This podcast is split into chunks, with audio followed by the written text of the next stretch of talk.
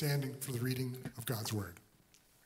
Again, good morning. If you have your Bibles, please turn to Psalm 119. And today's passage comes from verse 25 through 32. Psalm 119, 25 through 32. Hear now God's Word. My soul clings to the dust. Give me life according to your word. When I told of my ways, you answered me. Teach me your statutes. Make me understand the way of your precepts, and I will meditate on your wondrous works. My soul melts away for sorrow. Strengthen me according to your word. Put false ways far from me, and graciously teach me your law. I have chosen the way of faithfulness.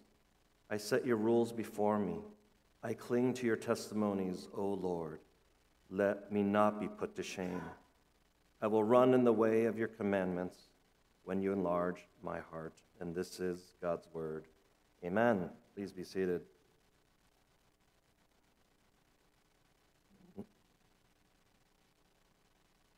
Continuing our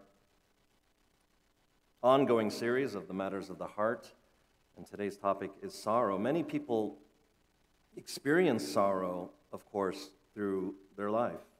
It could be from a lot of different factors, of course family, school, career, failed relationships, friendships, death of someone close, injustice, even sorrow over one's sins and patterns of sins. And on a spiritual level, people experience sorrow during confusion, doubt. We should also mention in the midst of many sufferings of various kinds, the list goes on and on. And when people are in a downturn, let's say, sometimes friends would half jokingly offer quick diversions to get them through the tough times, sometimes really trivial things to try to help. And I'll try to be a little bit more lighthearted here because this is such a heavy topic. Someone might say, well, okay, Robin seems like he's going through a very hard time. I know what he wants, or I know what will get him through this. I will watch an entire season of Downton Abbey with him, straight through. I'd probably say, okay, that's a good idea. or what you need is a bucket of good fried chicken. Or would you join me for a long bike ride? I love doing those things. Someone might say, Get your mind off what's keeping you down. Let's go exercise. Let's go for a hike. Let's go throw axes. That's, I think, a thing these days. But you get it. When you feel like you're in a pit of despair, even a bit of sorrow, in whatever category of life, we seek escapes all the time to get us through. It could be music, it could be food, Actually, when I did campus ministry many, many years ago, it seemed like a lot of students would just try to find someone to date. And just that will help me get through my trial. It could be sports, whatever to just get away from everything. Over the years, I've seen many people go through the sorrow of just simply life under the sun. Our summer series of Ecclesiastes, I know some of you guys were disappointed that we concluded that part, but you just got to come back next summer. But that whole theme from King Solomon, the author of Ecclesiastes, is that he kept saying life under the sun, life under the sun. What he meant was life in a fallen world of sin. And when God is apart, when you're apart from God and you're trying to live life, you're trying to make sense in a world of a, a fallen nature, everything is meaningless. And so obviously, I can't have a clear conscience by just stating if someone is going through a time of sorrow there, it's just going to be fine there, there. Or let's forget about it, go, let's go do something fun. But there is a sense of helplessness that comes over you, either if you're going through it personally or if you're trying to minister to someone else going through it. What do you do? What do you say? And so, although many wouldn't disagree that people deal with a weary soul, Many often fail to address it and do a really good job of avoiding the issue altogether. So today, we see in this passage how this particular psalmist deals with the sorrow of the soul, how he deals with weariness, disillusionment, almost like a dehydrated spiritual state. Perhaps you're in the same situation right now. And so let's all ask God to open our ears to His Word. And so before I begin with verse 25, I want to comment on Psalm 119 in general, overall. And I've mentioned this earlier in the year when I preached a different portion of Psalm 119. It's, it's not the shortest chapter in the Bible, it's the longest chapter, 176 verses. It is in an acrostic form that takes each Hebrew letter and uses that particular letter to start each verse in the respective eight verse section. So each stanza has eight verses, and while looking at the Hebrew text, it's wonderful to see how it works out visually and audibly. And you have to remember, in ancient times, they didn't have the printing press. So listening to God's word being read was the tradition that they grew up with. Not everyone obviously had copies of the scriptures. So a lot of it was simply learning by hearing. Now, the Hebrew alphabet consists of 22 letters, but taken as a whole, Psalm 119 centers on the concept of wisdom and how to live in wisdom according to God's word. It's really trying to say God's word is all you need for your life from A to Z. And so today's passage from 25 to 32, the stanza or, or strophe, deals with the fourth letter, Dalet. And along with the previous stanza, these eight verses form a, form a lament psalm but what was set as the foundation of these lament psalms was the first two stanzas that dealt with delighting in the law of the Lord. Many of you guys are familiar with this, much like Psalm 1, addressing where one can pursue the life of wisdom by delighting and following God's instruction. So now that we have some context, let's look at your Bibles. I always encourage, if you're new here, I encourage you to grab a, a black Bible in front of you, turn there, or if it's on your phone, whatever but have the whole word in front of you. Verse 25 again says, My soul clings to the dust. Give me life according to your word. The New American Standard Version translated, My soul cleaves to the dust. Revive me according to your word. Basically, it's a picture of one who's in the pit, who's in a serious state of spiritual di- uh, dehydration, who looks to God's word to be revived, to be preserved, to be nourished. And the reference of dust signifies a, a realization of one's mortality, uh, mortality, as my Old Testament professor had once put it, meaning the psalmist wasn't saying he was just having a bad day. He was saying it's gotten really bad, enough to later on be described as sorrow of the soul. The psalmist realized only God can get him out, out of this. The imagery here is of a person dying of thirst trapped in a desert, gasping for air since he's so dehydrated. And you keep rereading the text, you start to feel that dehydration, much like if you watch a movie or show about a struggle to survive in the desert. I, I think I've shared this illustration before, but I watched a movie with a friend called The Way Back. It was a true story about three men es- escaping an old Soviet Union labor camp and walking, seriously walking 4,000 miles from Tibet to India for their freedom. It was based on a true story. And in the movie, The Way Back, they go through cold mountains, tough terrain, but much of it, and much of the, I think, three hour long movie, was walking through an endless desert.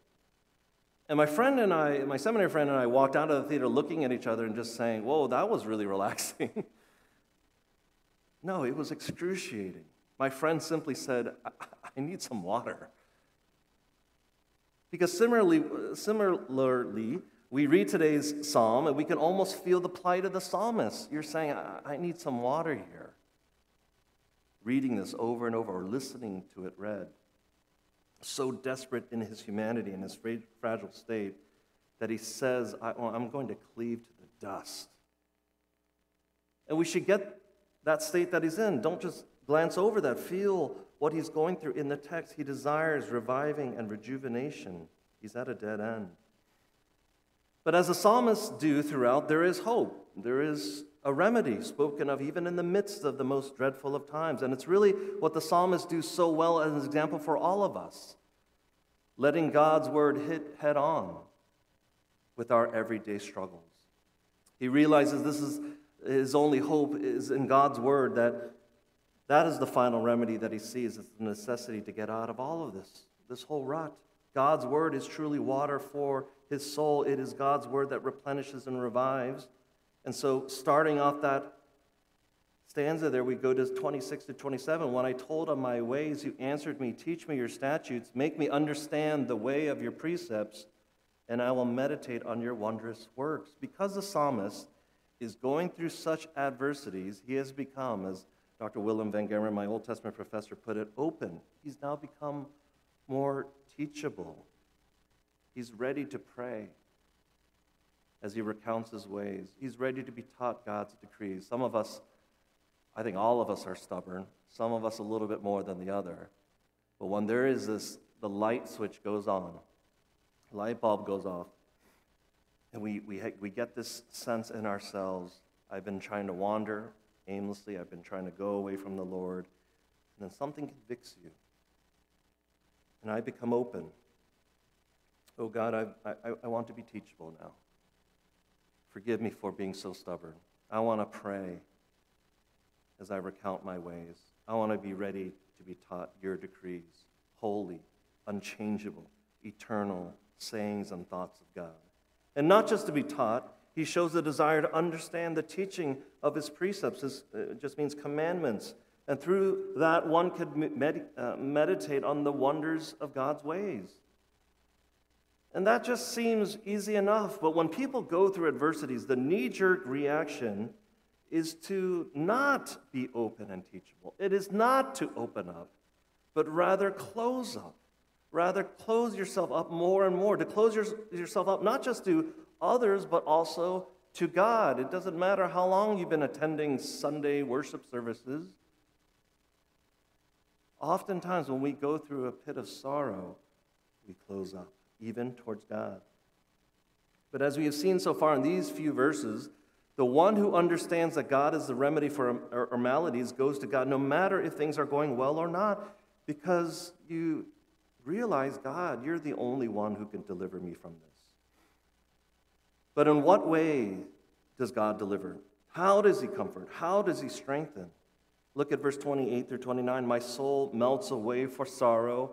Strengthen me according to your word. Put false ways far from me and graciously teach me your law. When you read the first three verses, you might think this is gradually getting a bit more cheerful, but then he doesn't let you forget what he's going through. He brings you right back. I love how the new, again, the New American Standard translates the first portion of verse 28 My soul weeps because of grief. Sometimes it's easy for people to shed physical tears. I mean, it just flows. But for others, people shed tears in a very internal way. It is their soul that cries out with sorrow. Some of you guys are coming here every week, and, and then if you tell someone a month later, I was actually going through a real deep pit, a lot of people at church here will say, I, I had no idea. But we can also imagine, read earlier, Christ in the Garden of Gethsemane when he uttered the words, My soul is very sorrowful. My soul. In his humanity, Christ experienced this type of sorrow. It's kind of hard to imagine this. I was actually, as I was preparing for this week and just going over that Matthew passage, it's, it's hard to imagine our Savior experiencing oh, this deep type of sorrow. Because we want our Savior to be constantly strong and powerful, and nothing will ever harm him or hurt him or make him sorrowful over anything.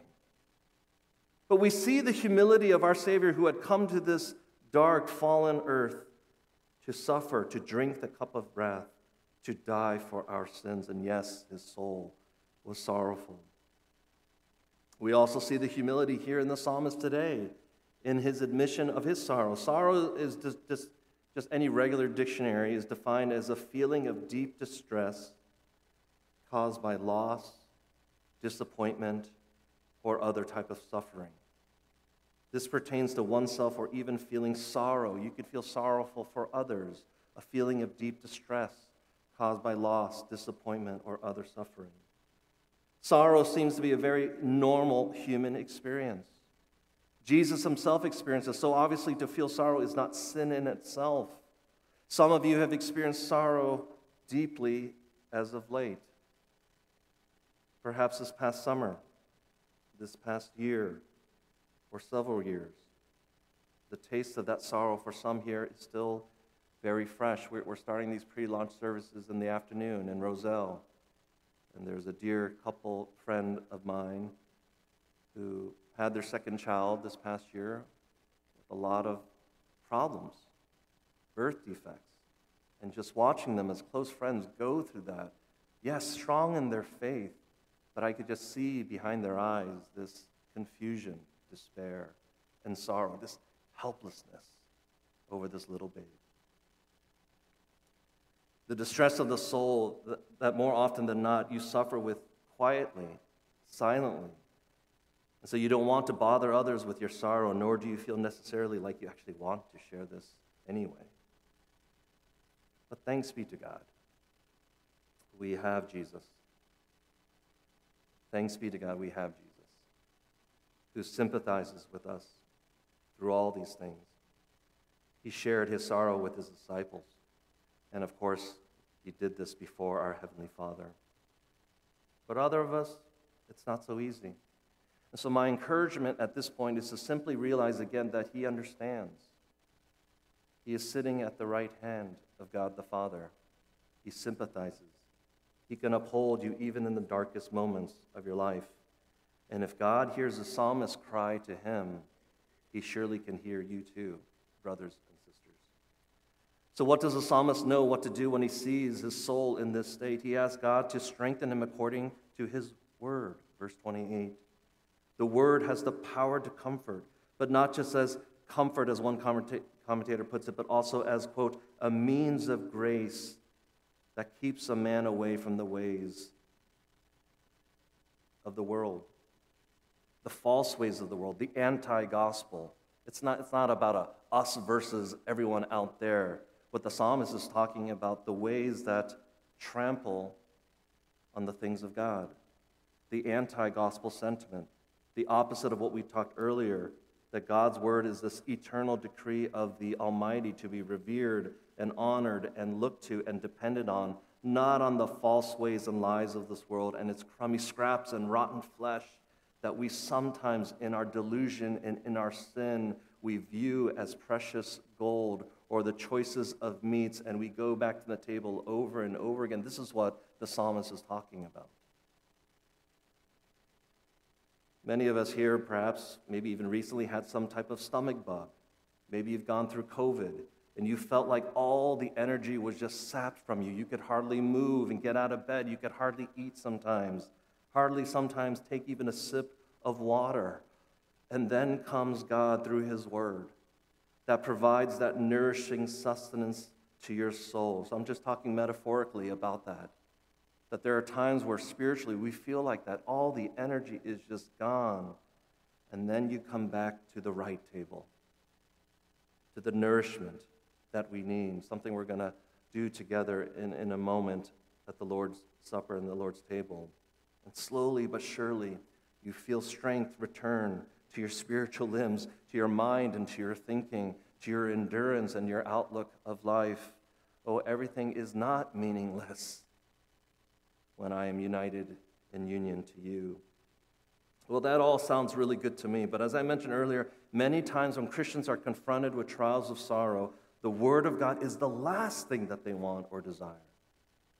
They keep hearing the phrase, get into the word, get into the word, and yet there's little desire to do just that. Most likely it's because they look at God's word as not living power, but perhaps all these pages in your Bible are just simple propositional truths that don't really help when the going gets rough. They don't really believe the necessity of God's word colliding with real life experiences. And if you haven't gone to God's word to nourish you in that way, of course, it's not going to be top of mind or top of the list in your dark moments. But for some of you here, it is in the times of deep, deep sorrow of the soul and spiritual dehydration that you have done exactly what the psalmist had done. There are several of you here over this past year. It's just, I wish sometimes you can get a vantage point from, from my viewpoint of a lot of the burdens that this congregation shoulders. And definitely some of you have shared, you know what, Robin, thanks for the prayers, thanks for reaching out. I'm being comforted by God's word. that they acknowledged where you're at, that you pleaded with God that He would deliver you through His holy word. And of course, who this word points to ultimately for us is, of course, Jesus Christ. And you have ample testimonies of God's word strengthening you in your deep, deep time of need. Share that.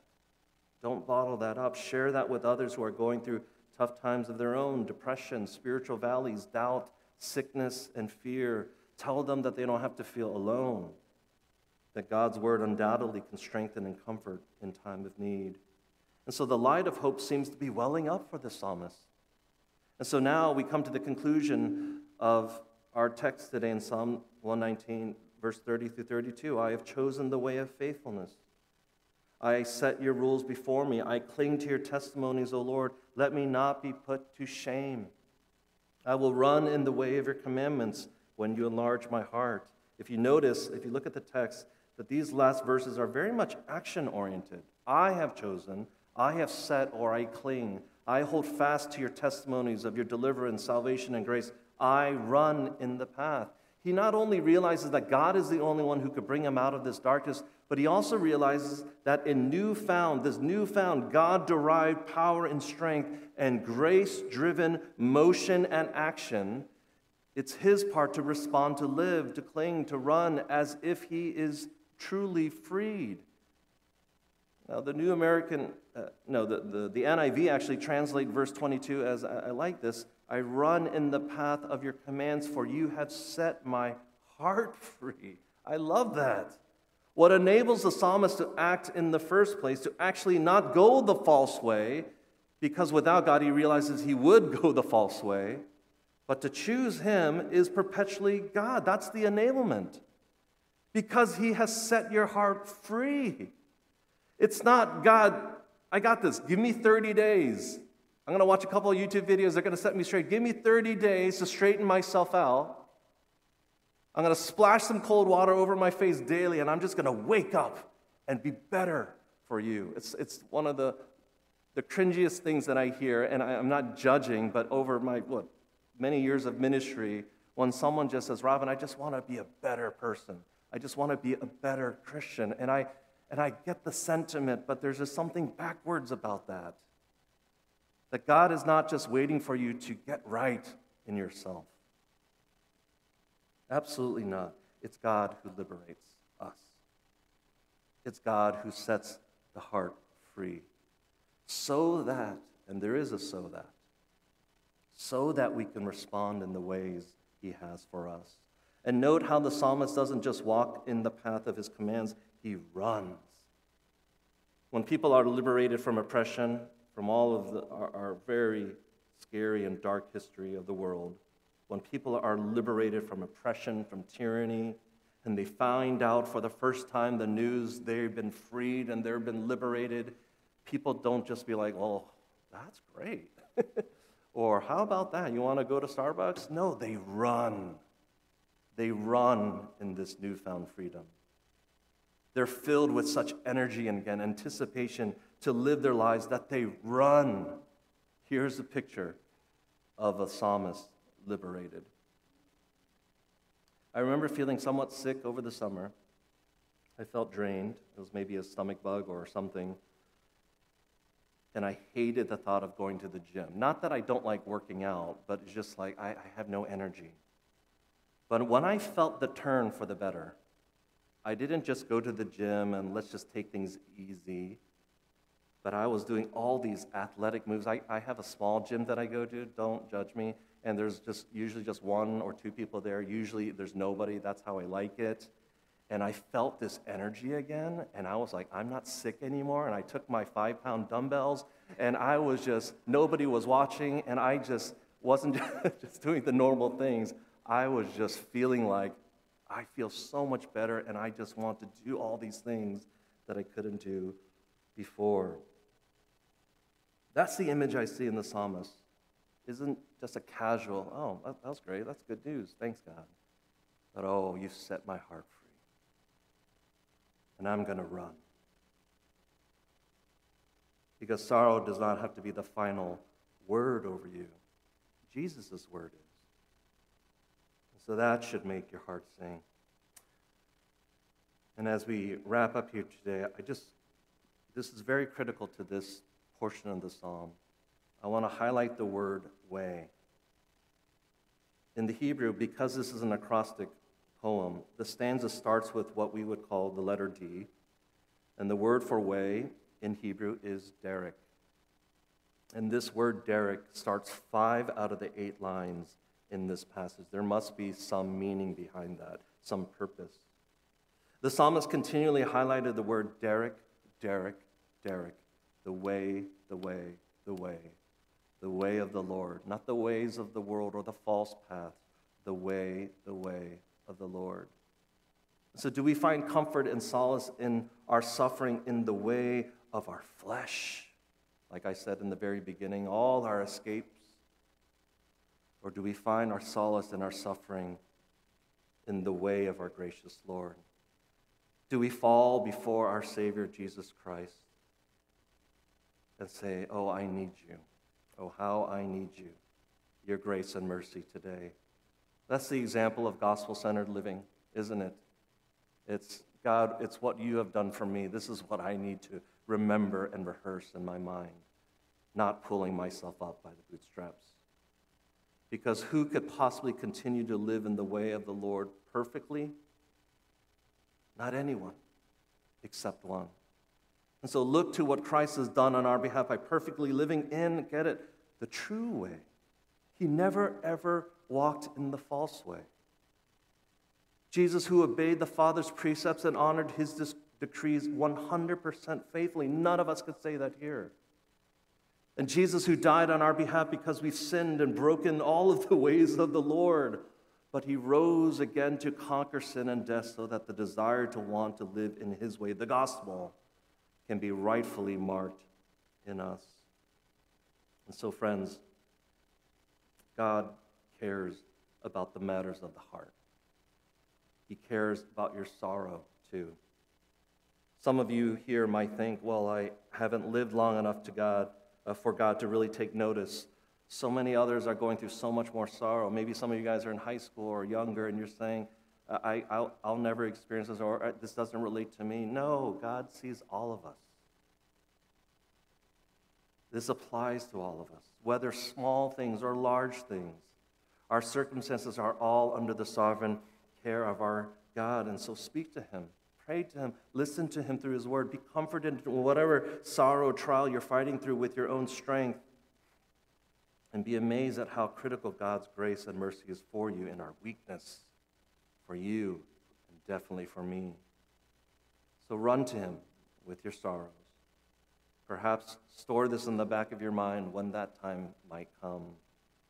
And ask God for strength to share those with others so that we can all participate in this God glorifying work of gospel centeredness and ministry. And may your soul be tended to in the most expedient way, all because and all through the work and power of our Savior Jesus. Let's pray. Gracious Heavenly Father, this, this topic, this theme of sorrow is a very heavy one for perhaps many here in this time, at this moment, this morning. Oh Lord, would you comfort them? Oh Lord, would you speak your wonderful truths over their soul? Would you mend their wounds? Would you heal their hearts? Would they be able to then run to you and to your word and to share these burdens so that we could help carry them? But for all of us, oh God, help us, Lord, to fall in love with you and your word, to see that this is the nourishment that we need, not the scraps of this world or the idols of our hearts, but the things of you, God. Help us to chew, help us to drink deeply, help us to be nourished by your grace and mercy this day. We pray this in Jesus' name.